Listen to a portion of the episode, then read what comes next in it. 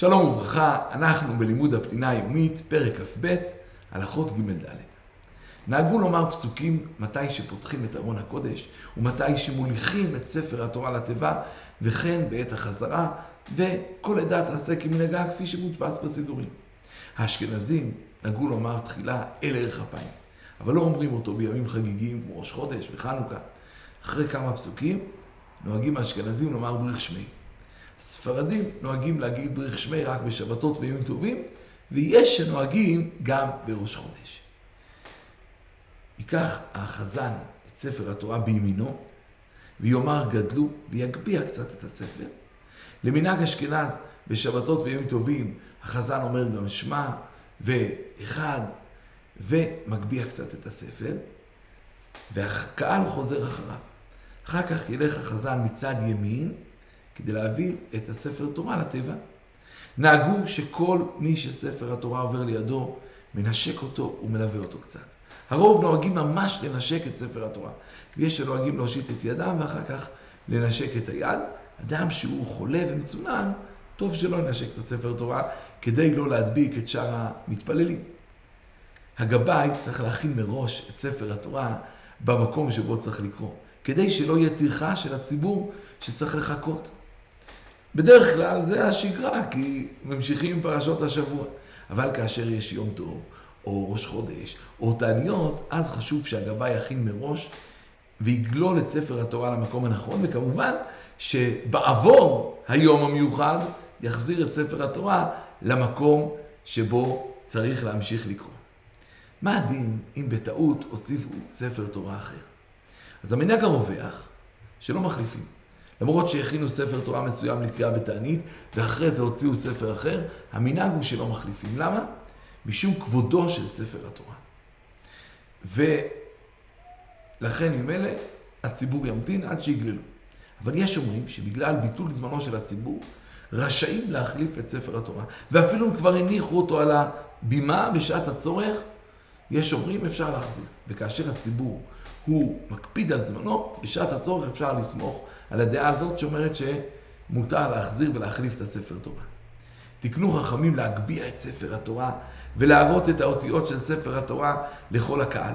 המנהג המקורי היה להגביה לפני הקריאה בתורה, וכך אחרי נוהגים כל הספרדים ומקצת האשכנזים, וכך המנהג על פי הארי. אבל רוב האשכנזים נוהגים להגביה אחרי הקריאה, כדי שכולם יבינו שהעיקר זה הקריאה ולא ההגבהה. אלא שבכל זאת יש חשיבות גדולה בהגבהה. עד כדי כך שאמרו שהגולל, שקראו לו הגולל, אבל התכוונו לאותו אחד שמגביה את ספר התורה, נוטל שכר כולם, כלומר, כנגד כל מי שעלה על התורה. ולכן ראוי לכבד בהגבהה את אחד מנכבדי הקהל.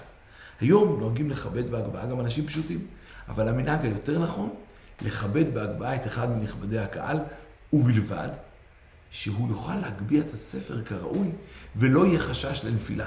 כי כמובן אם יש חשש לנפילה, לא ניתן לאדם להגביה את הספר.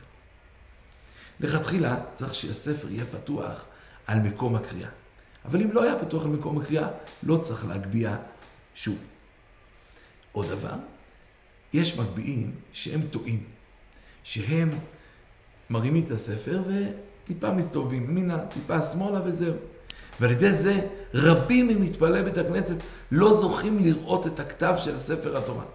ולכן ממילא המנהג הטוב זה לעשות סיבוב שלם במתינות, או לכל הפחות להסתובב באופן כזה שכולם יוכלו לראות את אותיות התורה. עוד דבר, כאשר מדובר על ספר תורה אשכנזי, נוהגים להגביה שלושה עמודים, לפתוח שלושה עמודים. מצווה על כל האנשים והנשים שרואים את הכתב לכרוע קצת ולומר, וזאת התורה. ורבים מהאשכנזים לא נהגו לכרוע, ויש שלימדו על זה זכות, אבל באמת לכתחילה ראוי גם לאשכנזים לכרוע מתי שרואים את הכתב. יש נוהגים להצביע על הספר מתי שרואים, ואז להגיד וזאת התורה, ואחר כך מנשקים את האצבע. ויש נוהגים לאחוז בציצית ולהצביע על הספר, ואחר כך מנשקים את הציצית, וכל אחד כמובן יעשה כמנהגו. הנהיגו הגאונים לומר חצי קדיש אחרי סיום הקריאה בתורה, שהרי תקנו להגיד קדיש שלם אחרי אמירת פסוקים. אז למה כאן חצי קדיש?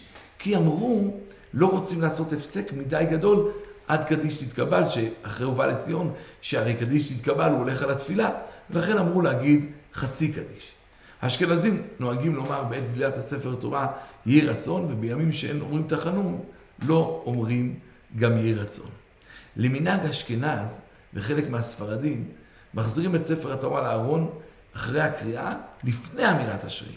ולמנהג חסידים ורוב הספרדים מחזירים את הספר אחרי קדיש תתקבל. נוהגים לומר פסוקים כמובן, מתי שמוליכים את הספר ומכניסים אותו לארון, כמו שאמרנו בהתחלה. ונסיים בשאלה. את מי ראוי לכבד בהגבהת התורה ומדוע? שלום, שלום.